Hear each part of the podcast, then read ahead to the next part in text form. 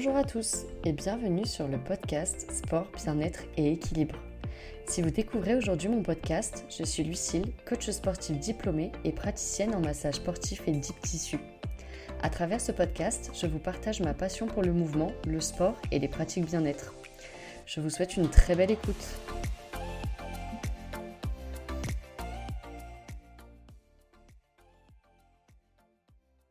Tous, bienvenue sur le nouvel épisode du podcast. Aujourd'hui, je reçois une invitée euh, particulière et spéciale, Naomi, euh, qui est diététicienne. Est-ce que tu peux te présenter en quelques mots, expliquer un petit peu ce que tu fais et qui tu es?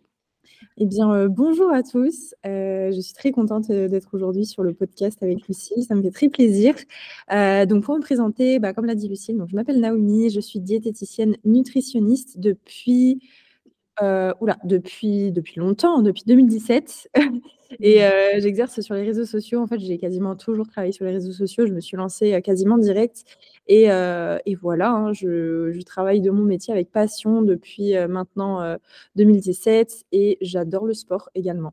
Je suis une grande sportive et bah voilà, en fait, j'essaye de développer mon activité. J'essaye un petit peu aussi de, de, démocratiser le, monde de la nutrition, de, de, changer un petit peu les, les mindsets des gens.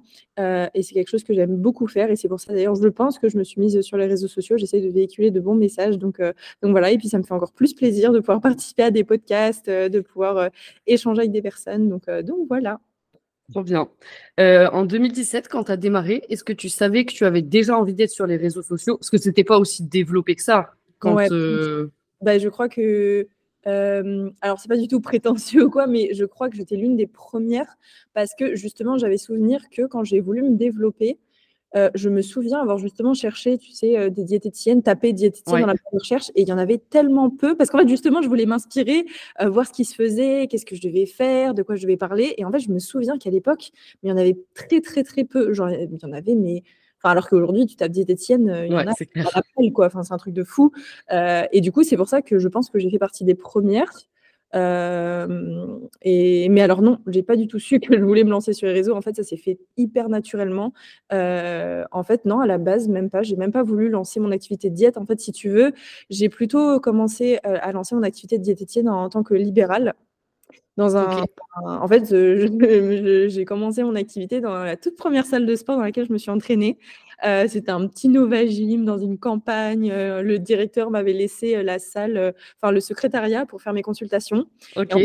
pour le coup, à côté, j'utilisais réseaux sociaux plus pour partager le côté sportif. Parce que je voyais plus le côté réseau social comme un partage, je trouvais ça cool, je venais de sortir d'une longue séparation, je venais de sortir d'une rupture, tu sais, c'est un peu le truc genre en mode la petite fille toute sale. Euh, son, mec, euh, son mec, il aime pas qu'elle soit sur les réseaux sociaux, etc. Là, c'était en mode euh, poussez-vous, poussez-vous, je me mets sur les réseaux sociaux, je me mets au sport. En plus, à l'époque, bah, pareil, il n'y avait pas beaucoup de nanas qui faisaient du fitness, quoi. Donc, c'était vraiment. Mm. c'était lui il était hyper jaloux c'était vraiment un truc tu vois je suis passée du tout au tout je me suis mis sur les réseaux sociaux à faire de la musculation je me suis mise à mon compte vraiment en mode girl boss je me suis dit je vais foncer et tout et en fait en fait, c'est vraiment venu à moi, mais comme ça, sans que, sans que je cherche quoi que ce soit. En fait, j'ai vraiment commencé à partager mon quotidien de fitness girl. Euh, partager bah, mes évolutions à la salle, etc. Et en fait, bah, tu sais, des fois, tu fais des FAQ et tout. Et j'ai dit que j'étais diététicienne. Et en fait, ça avait intéressé les gens. Et après, je me suis. Et en fait, c'est vraiment de fil en aiguille, les gens ont commencé à se dire. Ouais, c'est arrivé comme ça, quoi. Mais ouais, j'ai vraiment rien cherché. Euh, les gens m'ont dit Ah, d'accord, bah, du coup, c'est quoi tes prestations euh, euh, Combien, combien est-ce que tu fais payer tes, tarifs, etc. Du coup, je me suis dit Bon. Bon, bah, je, vais, je vais en parler un petit peu. Et c'est de là que du coup, j'ai commencé à regarder bah, ce qui se faisait, quoi, les diètes sur le marché, sur le, sur le marché d'Instagram. Ouais tellement peu. Du coup, je savais pas, je savais pas quel prix mettre, je savais pas comment en parler. J'étais vraiment paumée. Et en fait, vraiment, c'est de fil en aiguille, bah, bah ça s'est fait et ça s'est fait. Ouais. ouais. Et puis ça a bien pris. Bah, du coup, ouais. vraiment, ouais, ouais. Ok, est-ce que c'est un métier que tu as toujours voulu faire ou est-ce que euh, ça a été une reconversion? Est-ce que tu peux expliquer un petit peu comment tu es arrivé à ce métier-là? Eh bah, euh, ni un ni l'autre. Euh, en fait, à la base, je savais absolument pas ce que je voulais faire. quand je suis sortie, je me souviens quand je suis sortie de, du, bac, je savais pas du tout ce que je voulais faire. Vraiment, c'était, c'était très compliqué je, me souviens, en fait, je savais que j'aimais tout ce qui touchait de, de, près ou de loin à la science. La science, la physiologie, la connaissance de l'être humain, tout ça, par contre, ça m'intéressait de fou malade. savoir un petit peu comment le, le, corps fonctionnait. Mais tu vois, autant du côté très physiologique, donc le côté biologique, par exemple, euh, l'étude du corps humain, etc. Tout ça, mais ça me passionnait. Euh, aussi bien, euh, par, par exemple, je m'étais aussi renseignée sur les études d'esthéticienne, tu vois, par exemple avec la peau, etc. Enfin, vraiment tout ce qui touche au corps humain, j'adorais. Et, et, du coup, bah, je me suis dit, bon, bah, déjà, j'ai pas des super notes au bac parce que je détestais les études, vraiment, c'est quelque chose que, que j'ai détesté. Donc, j'avais pas des super notes. et en plus de ça, je savais pas ce que je voulais faire. Du coup, je me suis dit, bon, bah, let's go pour faire une licence bio, clairement. Je vais suivre tous mes potes. Licence bio, hop là. Euh, et, finalement, en fait, c'est en deuxième année de licence bio que j'ai commencé à me dire bon, là, Nao, il faut quand même que tu commences à, te manier un petit peu, que, je commence à, bah, choisir euh, une voie dans laquelle aller. Et en fait, c'est là que j'ai commencé à faire plein de portes ouvertes. Donc, euh, comme je te disais, du coup, j'ai fait des portes ouvertes dans le domaine de la diète, dans le domaine de vétérinaire, soigneur animalier, tu sais, dans les labos aussi, pour, tu sais, bah, dans le futur dans les labos, tu sais, avec euh, les pipettes, les Erlenmeyer. Ouais, ouais. Donc, en fait, euh, j'ai dû faire une quinzaine de portes ouvertes, mais dans des trucs complètement différents. Et du coup, j'avais sélectionné une porte ouverte de, diététique. Je me suis dit, bof, pourquoi pas. Euh, tu vois, ça touche. mais genre, c'était au même niveau que tous les autres. Hein, je n'avais absolument aucune idée. Et en fait, je sais pas, j'ai eu un coup de cœur pour les études de diète. En fait, je me suis en vrai toujours, je suis allée faire la porte ouverte de l'UT de Tours. Donc, l'IUT euh, génie biologique, option diététique. Et ces deux petites étudiantes euh, qui m'ont présenté du coup le parcours, qui m'ont présenté un peu le métier. Et je me suis dit, waouh, mais c'est formidable ce métier. C'est incroyable. Et en plus, d'ailleurs, euh, mon père, en fait, est chef cuisinier et j'adore manger. Ah oui, ça, j'adore. Ouais, donc ça allait bien l'un avec l'autre. j'adore manger, j'adore cuisiner. Et, euh, mais par contre, tu vois, je me suis. Par contre, tu vois, cuisiner, ça, c'est un truc, je me suis jamais dit, je ferais ça, tu vois. Parce que, je sais pas, moi, c'est vraiment le côté physiologique, tu vois. J'aime bien, j'aime bien associer le côté un peu scientifique. Et en fait, je sais pas, quand elles m'ont parlé des études, je me suis dit, waouh, mais c'est grave ça, en fait, il faut que je fasse. Enfin, je me dis pas ça. le déclic, quoi. L'évidence. Mais complet. Et du coup, bah, après, je sais que j'ai annulé toutes les autres portes ouvertes qu'on suivi, euh, toutes les suivantes. Euh, c'était, euh, c'était ça. C'était vraiment ça ou rien, c'était pas autre chose. Et du coup, et du coup bah, je me suis inscrite et j'ai été prise. Ok, trop bien. du coup, du, de, de, tout de ton parcours, du coup, pendant tes études, est-ce que tu peux récapituler un petit peu combien de temps ça dure? Est-ce qu'il il y a des choses pour toi qui ont été très difficiles pendant tes études du coup de diète? Euh, expliquer un petit peu, est-ce que tu trouves que actuellement le contenu dans ces études-là, est-ce que tu trouves qu'il est suffisant avec euh, le recul que tu as maintenant? Alors, euh, alors, ça fait beaucoup de questions du coup parce qu'il y avait beaucoup ouais, grave. euh, alors déjà, moi, j'ai pas eu un parcours très, enfin, j'ai un parcours un peu atypique. Déjà parce que du coup, j'ai fait une licence de bio, donc bah, j'ai su que je voulais faire diète, enfin que je voulais faire mes études de diète en deuxième année de licence de bio et une licence c'est trois ans. Donc je me suis dit bon, je vais aller jusqu'au bout de ma licence. Euh, parce que bon, c'est clairement débile, je viens de faire deux ans. En plus, euh, franchement, j'ai eu des bonnes notes euh, pour quelqu'un qui, qui s'endormait un peu en cours. J'avais plutôt des bonnes notes et je me suis dit, bon, allez, je vais jusqu'au bout de ma licence. Et en plus de ça, je m'étais renseignée euh, il s'avère que quand tu as une licence de bio, donc quand tu as, enfin une licence de bio ou une licence autre qui touche à la physiologie ou à la biologie, euh, tu as des passerelles. Et du coup, moi, euh, si je faisais mes trois ans en biologie, bah, du coup, je pouvais aller directement en deuxième année de DUT diététique. Ok. Donc c'était super cool. Donc c'est ce que j'ai fait et j'ai réussi. Euh, donc je me suis déchirée par contre la dernière année pour quand même avoir un bon dossier. Euh, j'ai fait mes trois années de licence et après j'ai postulé du coup pour avoir un accès direct en deuxième année de DUT diététique. Cela dit, c'était pas chose facile parce qu'en fait il n'y a pas les accès directs. C'est pas comme ça, tu vois. C'est pas euh, bon bah je postule et je suis pris. Euh, en fait, les accès directs, il y a très, très, très peu de place parce qu'en fait, ça dépend finalement de s'il y a des élèves qui ont eu leur année ou pas. D'accord. Bah, tu sais, euh, le, le DUT, c'est un petit peu comme le BTS, en fait, c'est en deux ans. Mmh. Et euh, tu sais, c'est une promo. Donc, c'est-à-dire, tu as, des élèves, ils rentrent tous en première année. Et en général, ils ont quasiment tous leur année, sauf un ou deux. Et ils passent tous en deuxième année. Tu vois, c'est une promo, ils ont tous leur, leur, etc. Et en fait, du coup, les accès directs, ça dépend de. Enfin, en fait, il y a des accès directs si éventuellement. Voilà, s'il y en a, s'il y a un ou deux ou plus d'élèves qui n'ont pas eu leur année. Et moi, je me souviens, euh, bah, il y avait très très très peu de place l'année où j'ai postulé, mais euh, comme du coup je m'étais arrachée et que bah, j'avais une licence de bio, donc ça appuyait quand même pas mal le dossier. j'ai été prise dans trois DUT, je me souviens, trois accès directs sur, sur quatre. donc j'étais super contente. Franchement, j'étais trop contente. Et j'ai pu choisir du coup l'UT de Tours. Donc c'est là où Donc hyper contente. Je me souviens, ils avaient reçu 30 demandes pour une place. Et ah j'ai été prise, enfin j'étais vraiment hyper contente. Et alors au niveau des études, j'ai pas ressenti de difficultés particulières dans les études en elles-mêmes, hormis que c'est quand même très condensé. Il y a quand même beaucoup de choses à apprendre en fait. et en fait c'est le, alors c'est le petit quoi que quand même des études de diète, c'est que les professeurs, les élèves, tout le monde est conscient que c'est un comment dire, c'est un contenu qui est extrêmement dense. Tout le monde est d'accord pour dire que c'est des études qui devraient se faire sur trois voire quatre années. Euh, mais ça n'a pas bougé pendant très très très longtemps. Et là seulement, là, alors je crois que c'est l'année dernière ou il y a deux ans, c'est enfin passé sur trois ans. Yes. Pas pour toutes les études. Je crois que le BTS est encore sur deux ans, mais maintenant c'est un, c'est plus un DUT, je sais plus comment ça s'appelle. C'est devenu un autre nom. mais en tout cas, ans et je trouve ça carrément mieux parce que très honnêtement avec le, le contenu de ce qu'on avait à apprendre et en fait finalement bah, tout ce qu'il y a à apprendre sur la nutrition bah, tu te rends compte que deux ans, c'est super court, quoi. Mmh. Parce qu'en fait, euh, alors pourquoi est-ce que du coup, moi, j'ai pu passer en deuxième année? C'est parce qu'en fait, finalement, la première année de DUT, tu apprends tout ce qui est les bases en physiologie, les trucs indispensables, tu vois, donc euh, tout ce qui va être la biologie, la microbiologie, la biologie moléculaire, la ah, des petits rappels de physique, de mathématiques, des choses en fait, qui vont te permettre de comprendre, bah, par exemple, le métabolisme euh, en deuxième année, tu vois, tous les petits trucs comme ça. Et bah, du coup, moi, c'est des choses que j'avais déjà vues en licence de bio. Ok. Donc j'avais quand même pas mal de facilité, euh, mais quand même, tu te rends compte que le, le, le, parcours est hyper dense. Enfin, ouais, c'est costaud. Hein. C'est costaud de fou. Enfin, euh, les, les, les, matières, euh, bah, c'est surtout qu'en fait, le truc, c'est que la, bio, la diététique, pardon, c'est un domaine qui peut être hyper large. Enfin, tu vois, tu peux exercer, tu peux exercer en tant que diététicien, diététicienne dans les hôpitaux, et du coup, mmh.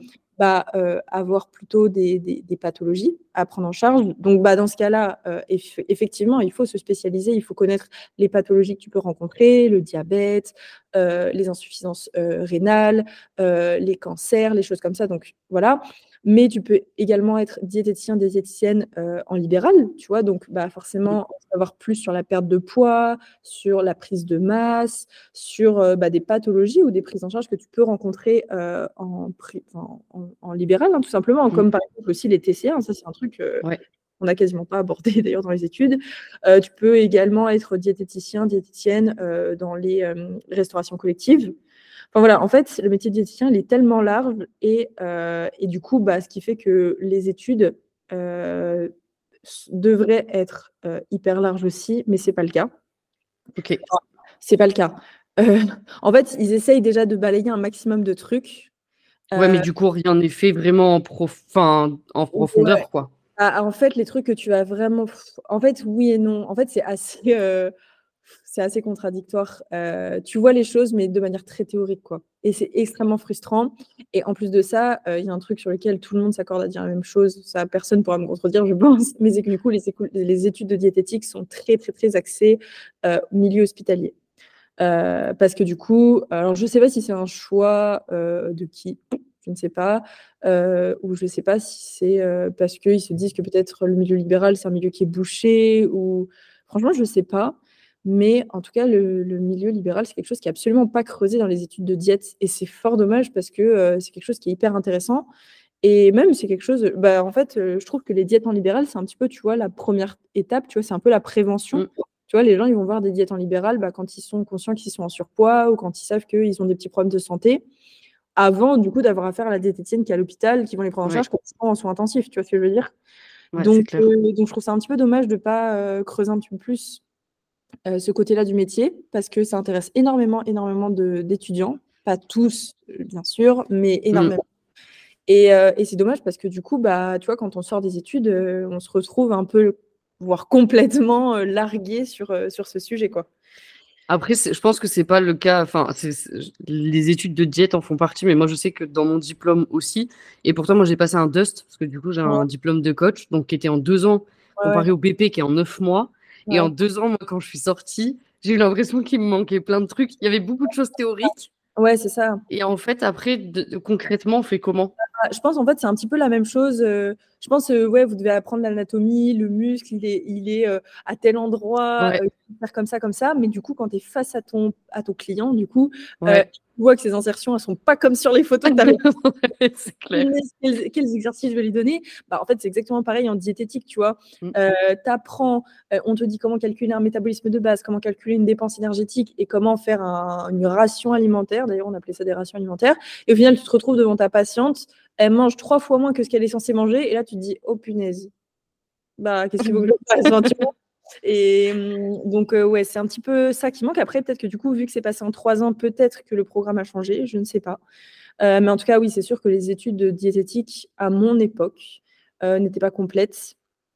et après, tout dépend encore une fois dans quoi tu souhaites te spécialiser. Hein. Bien sûr, je sais que moi d'ailleurs, j'ai fait un an à l'hôpital. J'ai travaillé un an à l'hôpital en tant que diététicienne en parallèle de ma première année où je me suis lancée en compte. Euh, et c'est vrai que du coup, bah forcément, vu que, vu que les études de diète sont très ciblées et sont très axées pour t'amener euh, vers le milieu hospitalier, bah du coup, euh, tu as quand même beaucoup plus les connaissances quand tu vas bosser en milieu hospitalier. Mais par contre, du coup, quand j'ai dû me lancer à mon compte, ma première consultation, j'étais complètement paumée. ah bah ouais, c'est sûr. du coup, bah du coup, bah, malheureusement, le truc, c'est qu'après, tu n'as pas forcément de. Enfin, en tout cas, à, mon époque, maintenant, tu as tellement de formations sur tout. Euh, tu trouves. Ouais, c'est hyper accessible. Ouais, c'est hyper accessible. Euh, bah, après, euh, c'est hyper accessible, mais je ne sais pas ce qu'elles valent. Hein. Je n'ai jamais passé du coup de formation supplémentaire. Oui, non, mais ce que je veux dire, c'est quand tu peux, tu peux vraiment trouver tout et n'importe quoi. Si tu as vraiment envie d'aller apprendre mais du coup, euh, à mon époque, en tout cas, euh, je me souviens encore, je me souviendrai toujours, après ma première consultation, j'étais là à taper sur Google euh, bah, comment, faire un entretien diététique. Je me suis dit, je me dit, c'est pas possible, il y a forcément quelqu'un qui a dû faire une vidéo YouTube pour expliquer ou pour filmer un entretien diététique. Je ne savais pas quelles questions poser, etc. Et du coup, c'est vrai que bah, du coup, à mon époque, il n'y avait pas de bah, il n'y avait rien en fait pour t'expliquer euh, ou pas de formation ou quoi que ce soit. Donc en fait, je me suis un peu formée sur le tas et ça s'est fait avec mon expérience. Euh, au départ, tu t'es mise en libéral et tu travaillais toute seule. Ouais. Et là, dernièrement, euh, tu as une équipe de diète. Est-ce que tu peux expliquer un petit peu comment tu en es arrivé là? Quel a été le, déclencheur et comment tu as décidé de mettre en place tout ça? euh, alors, ce qu'il faut savoir, c'est qu'il y a eu énormément, énormément d'étapes entre euh, ma première consultation diététique et euh, maintenant. Et encore une fois, franchement, ça, c'est un truc sur lequel j'insiste. Il y a plein de personnes qui me demandent oui, comment tu as fait? Alors, bien sûr, moi, à chaque fois, je me dis que c'est pas un truc de ouf ce que j'ai fait, mais au final, quand je prends du recul, je me dis qu'il y a eu énormément de chemin de fait et que je suis quand même très fière de, voilà, de ce que j'ai accompli jusqu'à présent. Hein. Mais à chaque fois, j'insiste sur le fait que j'ai rien cherché. J'ai vraiment, pour le coup, j'ai rien cherché, j'ai rien prémédité, j'ai pas fait de plan ou quoi que ce soit. Je suis la nana la plus, comment dire? Je vais pas, c'est pas désorganisé. Je suis très organisée dans mon travail, mais euh, je suis très. Euh, euh, en fait, je prends ce qui vient à moi, quoi. Ok. Et je, je, cherche pas en fait à, à, me, à, me, faire des plans sur la comète, pas du tout. Et du coup, en fait, c'est vraiment ce qui s'est passé. Et en fait, en fait, déjà, bah, j'ai commencé à me lancer sur les réseaux sociaux. Comme je le disais, du coup, j'étais l'une des premières diètes. Et en fait, j'ai été l'une des premières diètes. Alors, pas la première, hein, il y en avait quand même quelques-unes à l'époque. Mais j'étais l'une des premières et en fait, je me démarquais vraiment beaucoup des autres diététiciennes parce que justement, les autres diètes, elles partageaient bah, beaucoup de recettes, sais, les contenus nutrition, par exemple, les aliments les plus protéinés, etc. Machin. Et en fait, comme moi, j'aimais pas du tout. Enfin, c'est pas que j'aimais pas ce contenu, mais c'est que je me voyais pas faire ce genre de contenu. C'était pas un contenu qui me, qui me donnait du plaisir à créer. Du coup, bah, moi, je me suis dit, bon, bah, tant pis, je vais continuer à poster euh, mes séances de sport, à côté vraiment, euh, à poster, pardon, le côté vraiment fitness. Et en fait, ça a grave plu. Euh, ça a vraiment plu, ça a fait que ça me démarquait de ouf, en fait, je pense, des autres diètes. Et, et en fait, déjà, mon compte a, a, grimpé, grimpé, grimpé, grimpé. Je recevais de plus en plus de demandes de coaching. au bout d'un moment, en fait, tu as tellement de demandes de coaching que du coup, tu peux plus prendre tout le monde. Donc, tu dis, bon, je vais augmenter mes tarifs.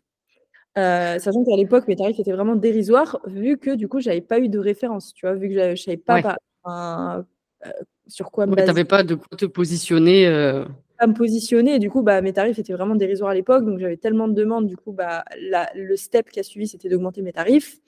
Même avec l'augmentation de mes tarifs, je me souviens, je me souviendrai toujours, euh, j'avais tellement de demandes toujours que je devais fermer des places pour les réouvrir genre deux, trois mois après. Et je me souviendrai toujours, euh, je revenais de mes vacances à Taïwan, où j'avais travaillé d'ailleurs, c'était pas des vraies vacances, mais je revenais de mes vacances, entre guillemets, à Taïwan en 2019 et je réouvrais mes places de coaching et j'ai reçu 400 demandes de coaching.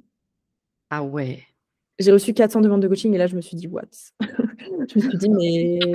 Qu'est-ce qui se passe? C'est quoi ce bordel? Et alors, tu dis, bah, c'est super cool, tu vois. tu, tu dis, c'est un truc de ouf. Le téléphone qui sonne, enfin, tu vois, tu as une notif qui, sonne mm. toutes les, les 5 secondes, quoi.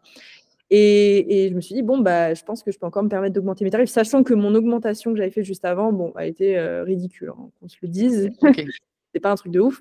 Donc, bah, suite à ça, j'ai encore augmenté mes tarifs. Je faisais encore du euh, je ferme mes places, je réouvre mes places, je ferme mes places parce que j'étais obligée de faire comme ça. En fait, j'avais pas le choix, tu vois. Euh, c'est impossible. Au bout d'un moment, tu n'es pas surhumain, tu vois. Tu n'as que 24 heures dans ta journée, tu as un cerveau et deux bras. Tu peux pas te décupler. Donc, bah, je faisais encore comme ça. Je fermais mes places, je les réouvrais. Malgré que j'avais augmenté mes tarifs, les gens continuaient de me demander. Et je me souviens, la session qui a suivi, j'avais encore 200 demandes de coaching. Enfin, bref, un truc abusé. Et ce qui a suivi, je me souviens, c'est que là, mes tarifs commençaient à devenir assez cohérents, en fait. Mes tarifs commençaient à devenir assez cohérents, je me sous-payais plus. Euh, et du coup, je, mes demandes de coaching se sont régulées. J'en avais toujours beaucoup, mais ça commençait à se réguler. Et là, du coup, est venue une autre demande. C'était plus des gens en fait qui n'avaient pas forcément les moyens, des gens qui me posaient des questions. Alors oui, ce qu'il faut savoir aussi, c'est que à ce moment-là, mon compte avait explosé aussi, mon compte Insta. Ouais. Du coup, je recevais énormément, énormément de messages tous les jours. D'ailleurs, des messages que je n'arrivais pas à traiter. Si si vous passez par là et que vous écoutez ce podcast et que je ne vous ai jamais répondu à l'époque, je suis désolée. Mais euh, je pouvais vraiment répondre à personne. Enfin, c'était impossible. Déjà, enfin, déjà, en fait. Ouais, c'est ingérable. Bah, déjà, tu te rends compte, euh, tu as beaucoup de patients parce que ça te fait de la peine, tu vois, de dire, de dire non aux gens. Tu vois, de dire déjà, je ne peux pas te prendre en coaching, ouais. pas payer, etc. En plus de ça, tu dois gérer des demandes de mails, des ceci, des cela, etc. Sachant qu'à l'époque, en plus, je crois que j'avais pas de partenariat. Je devais avoir vite fait. Euh, peut-être Prozis, je crois, je sais plus, bref. Euh, donc, tu vois, pas, pas un travail de fou à côté. Et en plus de ça, tu te récoltes 150, 200 messages Insta par jour. Enfin, c'est ingérable. Et du coup, euh, et du coup bah, les questions qui revenaient, c'était systématiquement les mêmes. C'était tout le temps Oui, Naomi, salut, je m'appelle Nanana, j'ai 23 ans, je mesure 1m60 pour 65 kg, j'arrive plus à perdre de poids, patati patata, j'ai une question. En fait, c'était des gens, pour le coup, qui voulaient pas forcément prendre un coaching, mais qui voulaient des, des réponses à leurs questions sur l'alimentation. Et bah, en fait, moi, c'était soit je pouvais pas répondre, j'avais pas le temps, soit quand je me mettais à répondre, bah, je faisais des vocaux, j'écrivais des pavés, etc. Mais je me suis dit, mais Nao, c'est pas possible, je peux pas faire ça x 150, tu vois. Et en fait, je me suis dit, et donc c'est là qu'était le prochain step, c'est de créer du coup mon e-book Build My Diet. Je me suis dit, bon, euh, ça marche, ça marche pas. Au pire, j'en vends 10. Vraiment, je m'étais vraiment dit ça en plus dans ma tête. Je m'étais dit, bon, pour vendre 10, tu vois. je m'étais dit, bon, vas-y, je vais leur écrire, euh, je sais pas, un livre, un e-book. En plus, à l'époque, ça commençait à se faire. C'était un peu la mode des e-books à l'époque. Euh, je me suis dit, bon, je vais leur écrire un e-book où je vais leur expliquer bah, comment créer leur propre diète, tu vois. Et je me souviens, je me souviendrai toujours quand j'avais dit ça à mes potes tu avais la moitié de mes potes qui m'avaient dit euh, Mais Nao, mais ça va pas ou quoi? T'es folle? Si tu leur expliques, euh, si tu expliques à tout le monde, clé en main, comment, expliquer leur comment euh, créer leur diète, bah, tu plus personne qui va te prendre de coaching, etc. Moi, j'étais là, genre en mode Mais non, vous inquiétez pas. En plus, moi, l'objectif, c'est que les gens, ils y arrivent, à... ils y arrivent tout seuls et tout. Enfin, j'avais vraiment cet esprit marketing et cet esprit très vendeur en tête. J'avais vraiment que le côté très bah, aider les gens. Quoi. De toute façon, c'est une mmh. vocation. C'est comme être infirmier ou quoi. Tu veux aider les gens et puis tu vois tellement de gens en détresse que tu te dis, bon, bah, si je peux les aider à ma petite échelle, tu vois, je vais créer mon petit truc. Et euh, je me souviens, je me suis plongée pendant deux mois et demi sur la création de mon e-book. Je l'ai mis en vente et euh, pareil, les ventes ont explosé. J'aurais jamais pensé.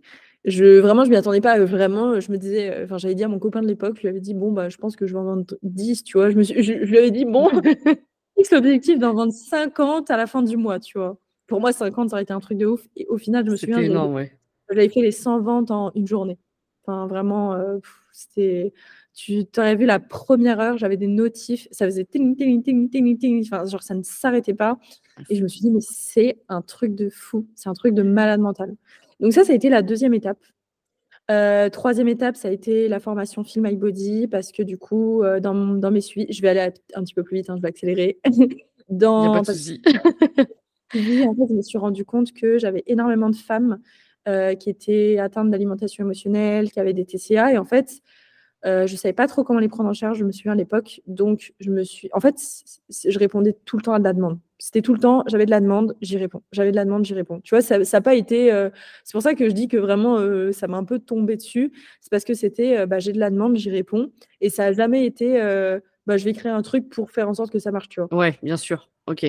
Et du coup, bah, pour la formation Feel My Body, bah, pour le coup, c'est parce que j'avais vraiment de plus en plus de femmes en suivi qui, étaient, qui avaient de l'alimentation émotionnelle. Moi, j'étais là, je savais pas ce que c'était, j'avais jamais eu de TCA. Enfin, tu vois, j'ai toujours un rapport hyper sain avec l'alimentation. Je me suis dit, bon, ces personnes-là, ces femmes, j'ai trop envie de les aider.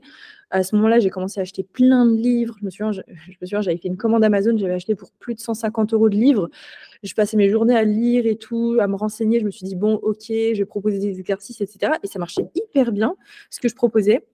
Et en fait, de fil en aiguille, j'ai commencé à créer des petites fiches que j'envoyais à mes patientes. Et là, je me suis dit, waouh, Nao, j'ai grave une idée et tout. Et je me suis dit, bon, vas-y, je vais créer ma formation. Enfin, c'est une espèce de formation incarnée, je ne savais pas trop comment appeler ça. En gros, pour aider les femmes à s'en sortir avec l'alimentation émotionnelle. Pareil, je sors ça, ça cartonne.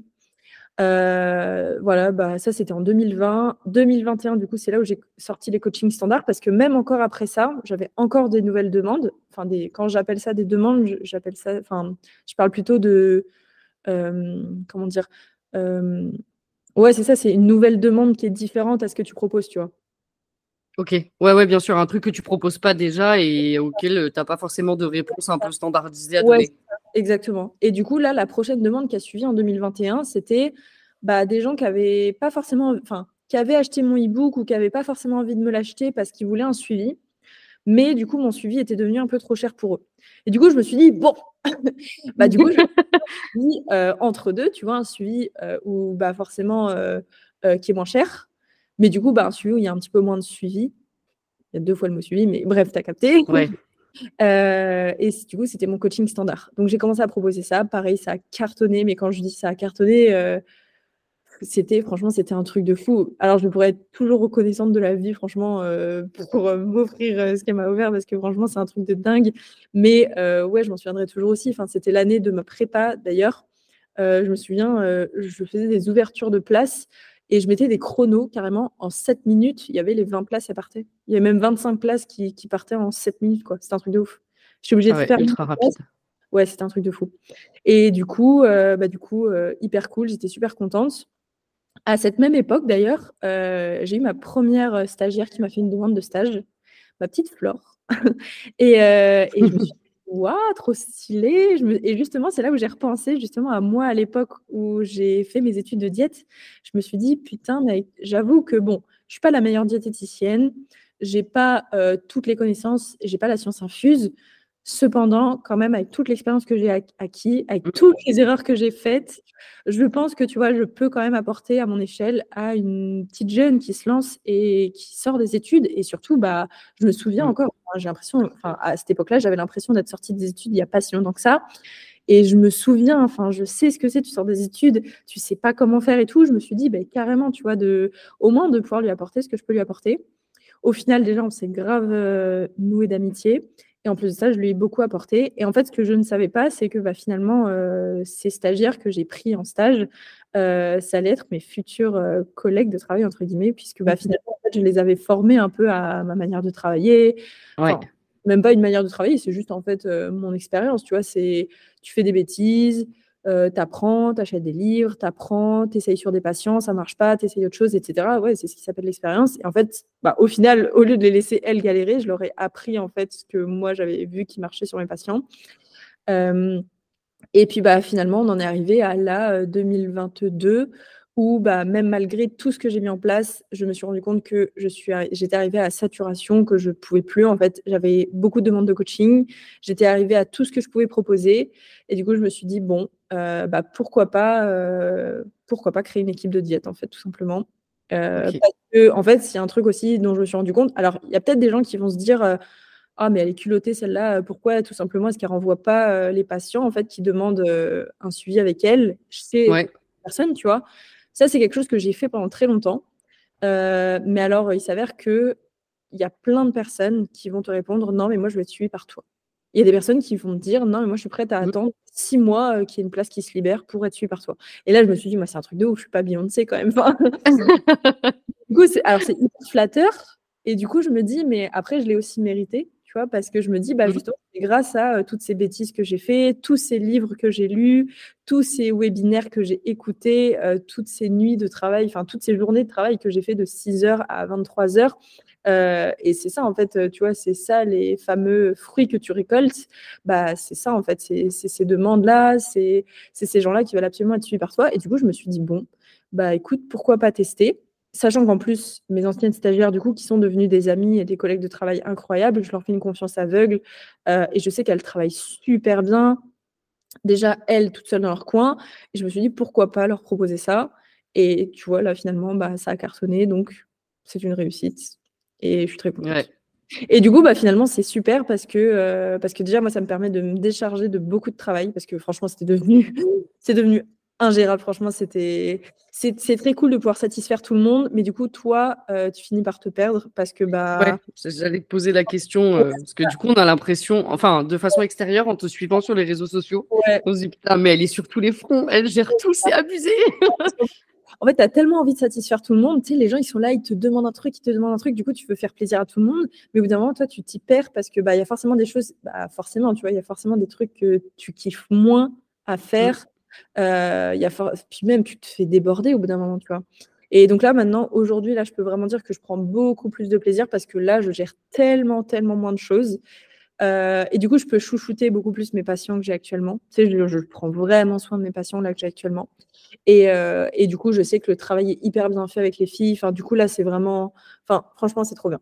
C'est trop, trop Ouais, bien. c'est trop chouette, en plus de pouvoir, enfin, que tu puisses choisir aussi des personnes avec lesquelles tu tra- veux travailler et avec lesquelles tu peux travailler, c'est trop bien. C'est ça, ouais, de fou. Trop bien. Euh, alors, du coup, on s'est un peu perdu, éloigné du sujet, mais c'est pas grave. Euh, du coup, par rapport, euh, juste pour clôturer, par rapport au côté business et développement de ton entreprise, est-ce qu'il y a eu des moments où tu as peut-être eu envie de tout arrêter parce que c'était trop? Enfin, comment tu répartis ton temps de travail? Parce que vraiment, je pense que je suis pas la seule à me poser la question. On se dit, sa journée, elle démarre, il est 6h30, elle se termine, elle est en train de travailler, il est 23h, mais quand est-ce Ouais. qu'elle a une vie? Ouais, je te jure. Ben, alors déjà, il y a quelque chose, euh, il y a quelque chose que, qui est hyper important. Euh, c'est déjà que je kiffe ce que je fais. En fait, ça me stimule de fou. C'est pas que le côté euh, diététique, euh, créer des diètes et tout, mais ce qui me stimule, ce qui me stimule, pardon, de fou, c'est le côté toujours plus. Euh, alors, du coup, ça peut avoir certains défauts, ça je te l'accorde. C'est que du coup, mon cerveau, pour le mettre en off, c'est très compliqué. Ouais. Euh, mais c'est pas euh, compliqué dans le sens, enfin c'est, c'est, alors je sais pas comment expliquer, mais en fait je suis tout le temps en train de réfléchir, en train de trouver des nouvelles idées. Euh, j'ai envie d'être, de faire plein de trucs, euh, mais parce que j'adore en fait. Enfin, en fait j'ai vraiment, c'est comme, comment est-ce que je pourrais dire ça? T'entends souvent, tu sais, euh, des gens dire euh, ouais la fibre entrepreneuriale, tu l'as ou tu l'as pas. Mm. Pendant un moment, euh, j'étais pas trop d'accord avec ça. Je me disais que euh, le milieu de l'entrepreneuriat, c'était accessible à tout le monde, que si tu veux, tu peux, que c'est pas de la chance, etc. Avec le temps, en fait, je suis un peu moins d'accord avec cette vision-là que j'avais avant, parce que je pense qu'en fait, c'est vraiment quelque chose que tu as ou pas. Euh, je le vois avec des personnes hein, de mon entourage que j'apprécie énormément, c'est pas du tout une critique, mais je le vois avec des personnes de mon entourage qui essaient absolument de se lancer dans l'entrepreneuriat parce que justement, tu sais, c'est un peu la mode, parce que tu peux Ouais. être libre financièrement, géographiquement, temporellement parlant. Et du coup, qui se forcent un peu à faire ça, mais tu vois que c'est vraiment, à ils sont à contre-courant, qu'ils n'y arrivent pas, qu'ils sont là, ils sont en déj d'idées, enfin, c'est vraiment très compliqué.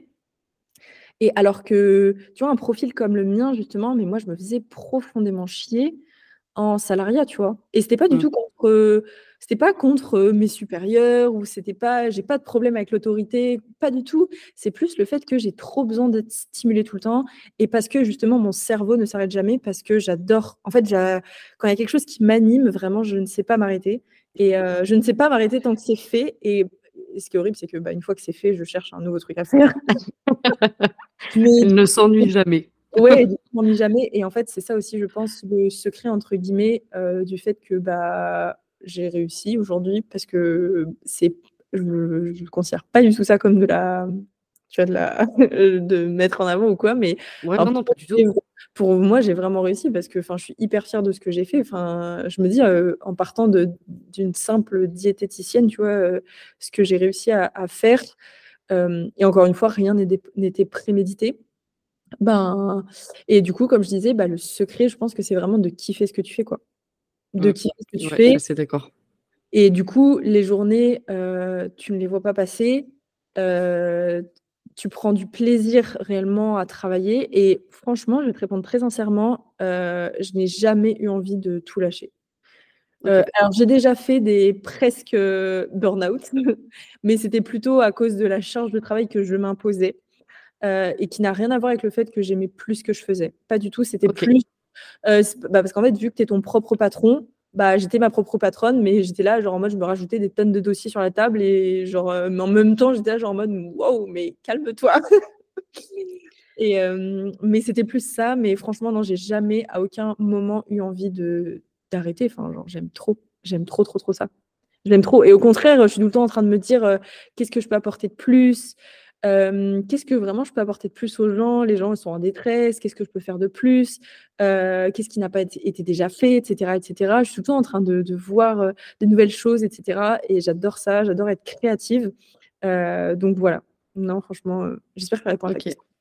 Ouais, ouais, ouais, ça répond à ma question. Et c'est vrai que du coup, de façon extérieure, on a l'impression que tu es vraiment partout, enfin, entre les réseaux sociaux, répondre aux demandes des gens, enfin, on voit bien que tu es super sollicité. Ah et c'est vrai que ça peut aussi amener, enfin, tu as aussi une vie perso. Et il y a des fois où c'est difficile. La frontière, elle est quand même assez fine parce que je suppose qu'il y a quand même des gens qui sont qui envoient des messages très régulièrement. tu as, des personnalités aussi comme ça.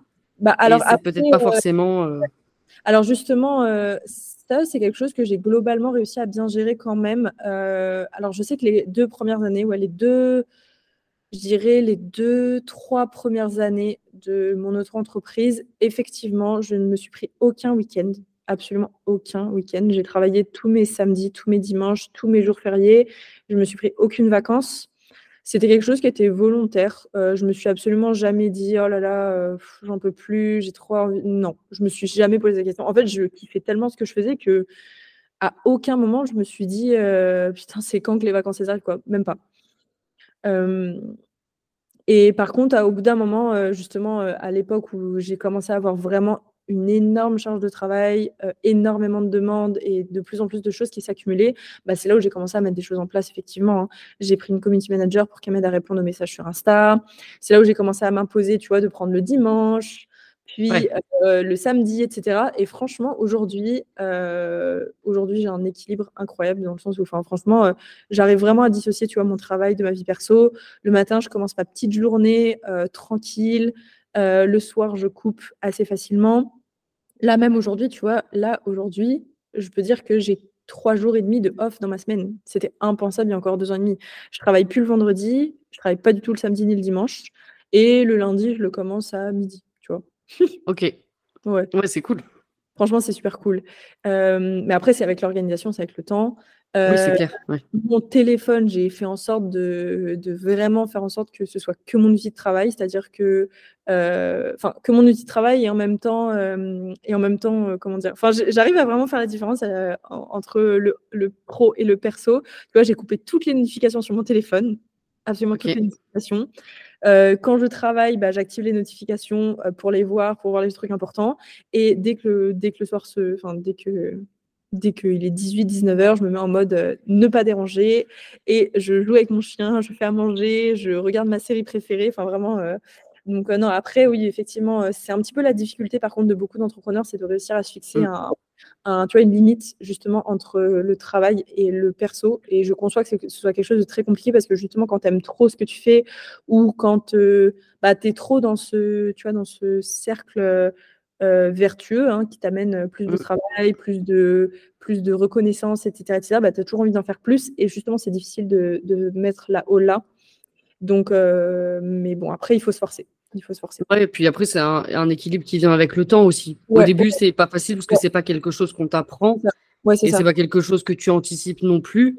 Et quand ça t'arrive, ça te tombe un peu dessus. Il faut ajuster au fur et à mesure. donc, euh. Et puis, euh, puis j'ai envie de dire qu'il y a aussi euh, beaucoup l'entourage qui joue. je sais qu'à l'époque, justement, quand je me suis lancée à mon compte, je venais de me séparer d'une longue relation, donc j'avais pas de copains. je venais également de couper les ponts avec des amis qui étaient toxiques, donc j'avais pas trop d'amis. J'avais une meilleure amie, bah, d'ailleurs c'est ma meilleure amie actuelle, enfin on venait juste de se rencontrer à l'époque. Et du coup, bah, j'avais personne, tu vois. Enfin, c'est un peu triste dit comme ça, mais tu vois, j'avais personne. Euh, j'avais juste mes parents, je vivais encore chez mes parents. Du coup, bah, finalement, de travailler ou pas le week-end, bah, ça m'occupait mes journées, tu vois. Et en plus de ça, bah, tu as grave la récompense puisque bah, plus mmh. tu travailles, plus tu gagnes bien ta vie, euh, etc. ainsi de suite. Donc, euh, c'est hyper cool. Et je le regrette pas du tout aujourd'hui parce que bah, c'est tout ce travail acharné qui m'a permis d'avoir le confort de vie que j'ai aujourd'hui, de me payer ma maison et de pouvoir voyager un petit peu où je veux. Donc, je ne le regrette jamais, jamais, jamais. Mais du coup, tu vois, aujourd'hui, il y a aussi l'entourage qui fait ça. C'est qu'aujourd'hui, j'ai euh, vraiment un cercle d'amis incroyable. Et aujourd'hui, j'ai vraiment envie de profiter avec eux, tu vois, de faire des brunchs avec eux le dimanche, de sortir, faire des apéros, etc. Pareil, j'ai un chéri, euh, bah, j'ai envie que le soir on coupe, tu vois, qu'on se mette devant Netflix. Mm. Donc, euh, donc il y a aussi ça qui joue beaucoup. Ok, trop bien. Et du coup, pour passer un petit peu sur la transition par rapport à ce que tu fais vraiment au point de vue diète, Ouais. tu es pas mal axé sur la perte de poids. À la base, c'était vraiment l'idée centrale du podcast. Et on arrive quasiment à une heure et on n'a pas parlé de ça. Mais c'est pas grave du tout. du coup, c'était pour revenir un petit peu. En fait, l'idée, c'était de reparler de cette perte de poids parce que là, on arrive sur une période, on arrive bientôt sur l'été. Et donc, du coup, on se réinscrit à la salle de sport et on a tendance à de nouveau entamer des régimes. Et c'est des choses qu'on voit réapparaître sur les réseaux sociaux. Et du coup, euh, toi, comment euh, du coup tu abordes euh, bah, ces objectifs-là avec tes patients? Est-ce que tu as des choses que tu retrouves beaucoup dont tu aimerais parler par rapport à ça? C'est un sujet qui est, qui est, hyper, hyper, hyper vaste. moi, c'est vrai que j'ai moi, j'ai une vision de la perte de poids. De toute façon, c'est la vision long terme. Hein. Ça, je pense qu'aujourd'hui, euh, les gens le savent. Et c'est quelque chose que j'ai vraiment envie de véhiculer sur les réseaux sociaux parce que justement, on voit trop de trucs, de régimes, de, de, bah ouais, de trucs qui te promettent des, des, des, miracles. Alors certes, ça marche parce que bah, du coup, on sait aujourd'hui que les régimes marchent très bien. Hein, ça, c'est pas le souci. Euh, mais qu'est-ce qu'il y a après le régime Très souvent, euh, bah, tu reprends tes vieilles habitudes alimentaires, etc. Et en fait, le truc, c'est que moi, ce que j'essaye de véhiculer aussi, c'est que bah, c'est pas juste euh, une perte de poids pour un été, c'est pas juste euh, tu fais un régime, un rééquilibrage alimentaire, c'est pas juste tu t'inscris à la salle de sport, tu fais cinq séances par semaine pendant un mois et après plus rien. moi, je prône vraiment le mettez ça dans vos habitudes de vie au quotidien, tu vois. Quitte à en faire moins que la voisine, quitte à pas faire ce qui se fait et à faire un truc qui te plaît vraiment, euh, quitte à euh, aller à ton rythme, bah, continuer ouais, à faire des apéros, à euh, manger un burger le vendredi soir, mais au moins, bah, ta perte de poids, alors certes, du coup, ça viendra moins vite, cependant, les kilos perdus, ils seront vraiment perdus, ils vont pas revenir et puis même au-delà de ça, bah, en fait, le truc qu'on retrouve énormément, parce que ça c'est une question que tu m'as posée, le truc qu'on retrouve énormément, c'est qu'aujourd'hui, moi, le truc que j'ai systématiquement, c'est des patientes, elles perdent du poids grâce à des régimes. Alors le pire, c'est qu'en plus, il y en a, elles perdent du poids grâce à des régimes, elles reprennent du poids, mais elles essayent. Elles font ça 4, 5, 6, 7, 10 fois, hein, avec des régimes différents à chaque fois en disant que le nouveau régime, il va être mieux que le précédent, mais alors pas du tout. Euh, et en fait, sauf que l'impact derrière, c'est que non seulement, effectivement, ça a des conséquences physiologiques bah, sur le métabolisme, euh, parfois digestives, parfois hormonales, euh, parfois pas du tout, mais c'est rare. Mais la plus grosse impact, je pense, c'est sur la confiance en soi. Parce que qu'est-ce qui arrive en fait quand tu as un échec Quand tu un échec, quand tu n'arrives pas à faire quelque chose, bah, tu te sens nul. Tu te dis que tu es nul, tu es, incapable, que euh, si tu n'as pas réussi à perdre du poids, ou du moins que tu as réussi à perdre du poids mais que tu l'as repris, bah, c'est que tu es une bonne à rien, c'est que tu n'as pas de mentalité, c'est que tu es c'est ce qu'elles me disent toutes, hein, c'est ce que toutes mes patientes me disent. Euh, mais alors qu'au final, pas du tout. La réalité, c'est juste que, bah, en fait, les régimes express, les trucs que tu vois euh, sur des temps chrono, enfin, même au-delà de ça, des trucs hyper drastiques, bah, c'est pas, pas tenable, en fait. C'est ça qu'il faut comprendre. J'adore en fait utiliser des métaphores souvent pour faire comprendre les choses à mes patientes parce que souvent quand tu utilises des métaphores, elles vont tout de suite te dire ah mais oui c'est logique alors qu'en fait quand tu leur mets quand tu leur ponds un régime hyper restrictif sous le nez, elles vont pas te dire ah ben non c'est pas logique de faire ça mmh. tu vois. C'est comme si en fait demain je sais pas tu t'achètes une plante, tu la submerges d'eau, tu mets 2 litres d'eau, le truc ça déborde, ça dégueule de partout, ça coule de partout et après tu laisses ta plante crever pendant deux mois bah ouais, ta plante, déjà, va pas kiffer, tu vois? Enfin, c'est exactement la même chose. C'est exactement la même chose. En fait, il faut l'entretenir un petit peu tous les jours. Il faut l'arroser un peu tous les jours ou un peu toutes les semaines. alors oui, c'est chiant, il faut y penser. Des fois, tu vas mettre des rappels parce que tu vas oublier de l'arroser. Mais sauf que c'est comme ça que tu vas réussir à tenir ta plante. et ben, c'est exactement pareil. Désolée, mais c'est exactement pareil avec notre corps. Et du coup, c'est aussi un truc que je prône énormément. que moi, par contre, j'ai mis du temps à trouver, c'est notre équilibre. C'est de réussir en fait à trouver, tu vois, ton équilibre, à faire quelque chose que tu kiffes au quotidien. Mmh et c'est très dur à trouver, hein. c'est très très dur et c'est pour ça que je pense que parfois les accompagnements sont indispensables et le bon accompagnement est, nécessaire, c'est de justement réussir à trouver ton équilibre. C'est très très dur. Hein. Quand je parle d'équilibre, je parle de en fait réussir à trouver un mode alimentaire qui te convient, de trouver un sport qui te convient, une mmh. routine qui te convient, mais pas juste un truc ok, c'est cool de le faire euh, pour montrer que je le fais, tu vois. Non, un truc que tu ouais, bien sûr. Faire, tu vois. Qui t'apporte vraiment du plaisir et que tu prends plaisir à faire au quotidien. Exactement, exactement.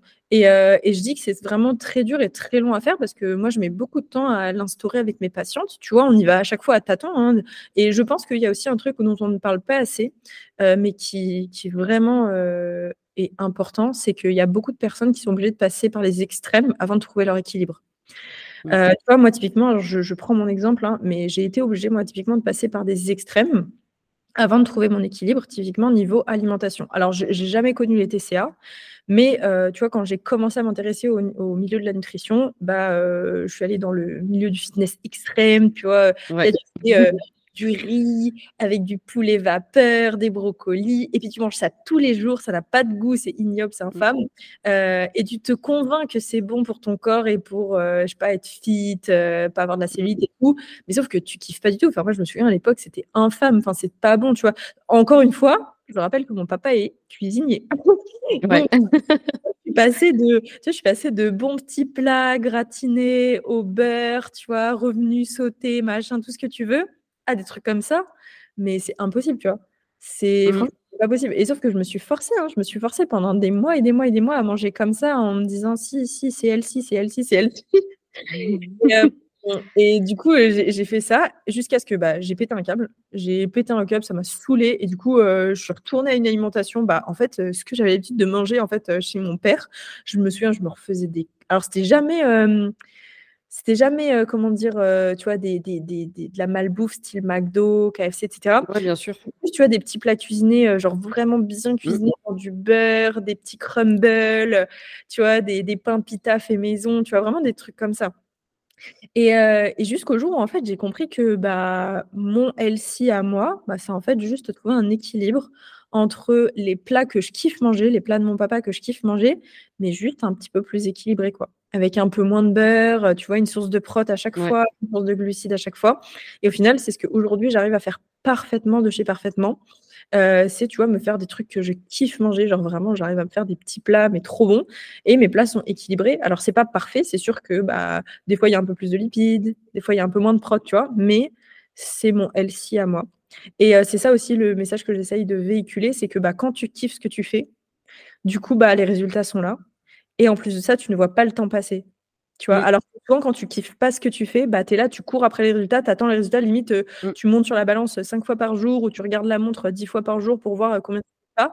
Alors que quand tu kiffes vraiment ce que tu fais, le temps passe et les résultats sont là sans même que tu t'en rendes compte parce que bah au final euh, c'est ce qu'on appelle vraiment pour le coup une routine, tu vois. Tu mets en place une routine que tu kiffes au quotidien et, et, les résultats viennent tout seuls. Enfin, en tout cas plus facilement que si c'est rébarbatif rapport à, toutes ces personnes que tu vas avoir euh, qui ont fait régime sur régime, moi j'en ai aussi, mais d'un point de vue sportif. C'est vrai qu'après, quand elles reviennent, euh, ben, ça inclut aussi euh, de la fatigue. ça inclut parfois des problèmes digestifs, comme on l'a évoqué tout à l'heure. Est-ce qu'on peut rentrer un peu plus dans le détail? Parce qu'il y a peut-être des gens qui sont encore, bah, qui se sont lancés là-dedans à cette période de l'année. Parce que nous, je travaille en salle, donc on a eu un rush euh, au niveau des inscriptions, ce que les gens reprennent une activité sportive en se disant euh, que euh, c'est deux mois avant l'été qu'on va avoir des résultats et que c'est le moment. Sauf qu'en fait, c'est pas question d'avoir des résultats ou pas, c'est question d'être en bonne santé de prendre soin de son corps toute l'année. Enfin, moi, c'est vraiment ce qui est important dans mon accompagnement. Alors après, moi, je suis pas contre les trucs, tu vois, je suis pas contre les trucs, au contraire, se relancer avant l'été ou se relancer à, la rentrée ou le 1er janvier, tu vois. Parce que typiquement, je suis un peu comme ça. Cependant, enfin, comment dire euh, parfois, ça peut être bien pour certaines personnes, tu vois, pour donner l'impulsion et après, au final, elles sont parties, tu vois.